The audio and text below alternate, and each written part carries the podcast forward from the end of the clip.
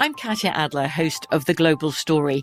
Over the last 25 years, I've covered conflicts in the Middle East, political and economic crises in Europe, drug cartels in Mexico. Now I'm covering the stories behind the news all over the world in conversation with those who break it. Join me Monday to Friday to find out what's happening, why, and what it all means. Follow the global story from the BBC wherever you listen to podcasts. The Kakadu plum is an Australian native superfood containing 100 times more vitamin C than oranges. So why have you never heard of it? PR. No one's drinking a Kakadu smoothie? I'm JB Smoove, and that was a full episode of my new podcast, Straightforward, inspired by guaranteed straightforward pricing from AT&T Fiber. Get what you want without the complicated. AT&T Fiber, live like a gigillionaire. Available wherever you get your podcast. Limited availability in select areas. Visit AT&T.com slash hypergig for details. The wait is almost over. Get ready for the 2024 NFL season as the full schedule is announced. Every rivalry, every rematch, every rookie debut, every game revealed. The 2024 NFL schedule release, presented by Verizon, coming in May. Live on NFL Network, ESPN2, and streaming on NFL Plus. Terms and conditions apply to NFL Plus. Visit NFL.com slash schedule release to learn more. This Day in History class is a production of iHeartRadio. Hello and welcome to This Day in History class, a show that takes you for a spin through history one day at a time. I'm Gabe Luzier, and today we're singing the praises of the revolving door, an invention that's improved the efficiency and aesthetics of modern architecture and kept crowds moving for more than a century and counting.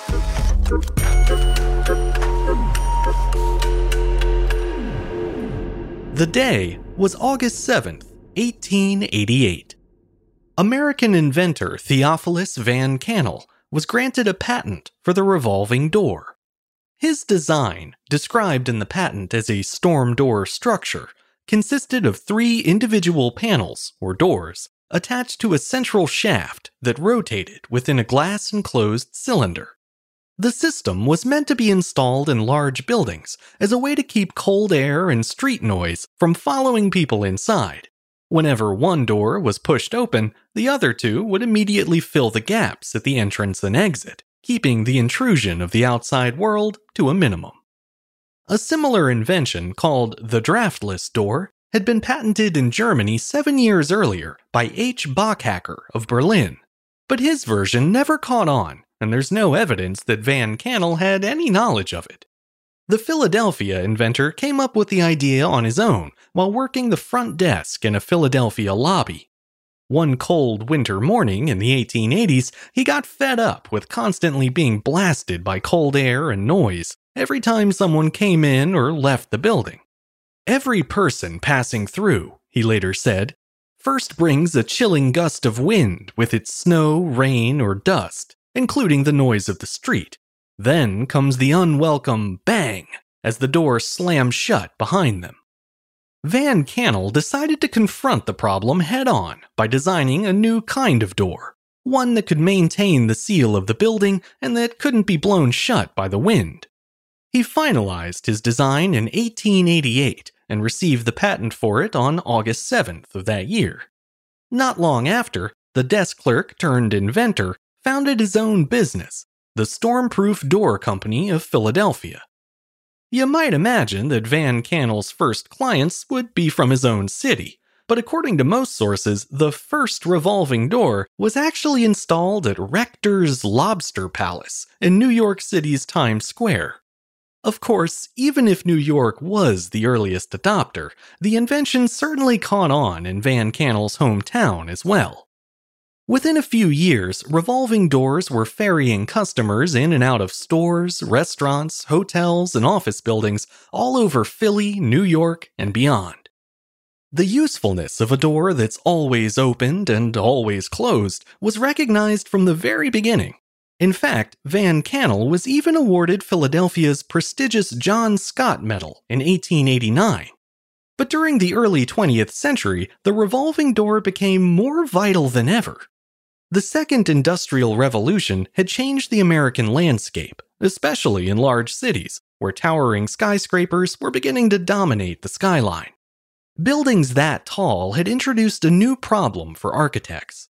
They realized that the stairwells and elevator shafts located in a lobby created a vacuum in the building. And because of the difference in air pressure between the inside and the outside, this made the building's exterior doors harder to open and to keep closed. If you've ever had trouble opening a conventional swinging door, it was likely due to this change in pressure. The revolving door solved the problem by allowing air to enter and exit the building at a nearly constant rate, ensuring that the pressure doesn't change so drastically. Initially, it was that advantage alone that compelled big city architects to include revolving doors in their designs. But once the buildings were actually built, they realized there was an aesthetic benefit as well. Moving from the small, cramped compartment of a revolving door into the wide open lobby of a building made the space seem larger and more impressive. So from then on, revolving doors became an easy and effective way to create a dramatic entrance for patrons. Hollywood took notice as well and wasted no time in tapping into the comedic possibilities of revolving doors. Charlie Chaplin's 1917 film The Cure was one of the earliest demonstrations of a now classic gag someone going round and round in a revolving door until they make themselves dizzy. A few years later, the Three Stooges helped popularize another, walking into a revolving door as a group only to get separated from the others. The invention had provided a new, versatile tool for slapstick comedy, and it continues to draw big laughs even today in sitcoms, cartoons, and sometimes even in real life. By the 1920s, Van Kannel's invention had already become more useful than he ever imagined. But as time went on, even more benefits were discovered. For example, we now know that revolving doors greatly contribute to a building's energy efficiency. That's because energy is lost every time a door is opened in an air conditioned or heated building. But since a revolving door maintains the seal of a building, the amount of energy lost is vastly reduced. And while saving energy is appealing enough, Van Kannel's design has also proven useful in generating energy, as the revolution of the doors can be used to power other features in a building. The revolving door has remained largely unchanged since its invention, a credit to the strength of Van Kannel's original design. Some modern revolving doors now use four individual panels instead of the original's three, and most frames are now made from aluminum and steel rather than wood, but functionally, the design is more or less the same. Theophilus Van Kannel exited the revolving door business in 1907 when he sold his company, by then known as the Van Kannel Revolving Door Company, to International Steel, that sale hastened the transition from wooden doors to steel ones, and the innovation proved a good one, as the manufacturer still exists today as the International Revolving Door Company. As for Van Kannel, he continued to tinker with other inventions, including the Witching Waves amusement ride, which was introduced at Coney Island in 1907, the same year he sold his company. Little is known about the inventor's personal life, except that he never married or had any children. Sadly, the lack of details about his private life gave rise to an ugly rumor in the early 2000s. It started with a satirical article claiming that Van Kannel's true inspiration for the revolving door was his distaste for the social convention of holding doors for women. In the following years, many researchers and journalists stumbled upon the article and took its dry humor as fact and as a result, many otherwise reputable outlets began to paint Van Kannel as anti chivalry, or in some cases, as a full blown misogynist. In reality, there's no evidence to support the rumor, and the revolving door hardly put an end to door holding. In fact, it drew more attention to the issue than ever, as people began to wonder whether it was nicer to let someone enter a revolving door first, or to go push it yourself to get it started for the person behind you. Van Kannel died of heart failure in 1919 without ever having weighed in on the issue himself. But given his real motivation for inventing the revolving door, I think it's safe to say he didn't much care who used them or in what order, so long as they didn't let in that pesky draft.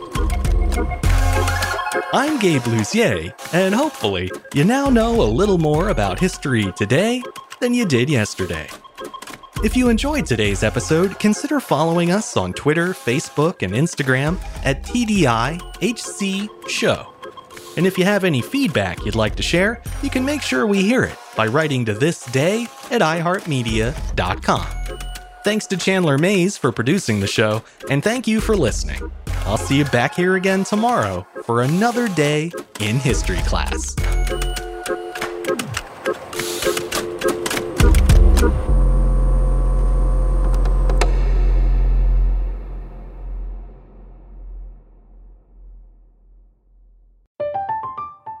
I'm Katya Adler, host of The Global Story. Over the last 25 years, I've covered conflicts in the Middle East, political and economic crises in Europe, drug cartels in Mexico. Now I'm covering the stories behind the news all over the world in conversation with those who break it. Join me Monday to Friday to find out what's happening, why, and what it all means. Follow The Global Story from the BBC wherever you listen to podcasts.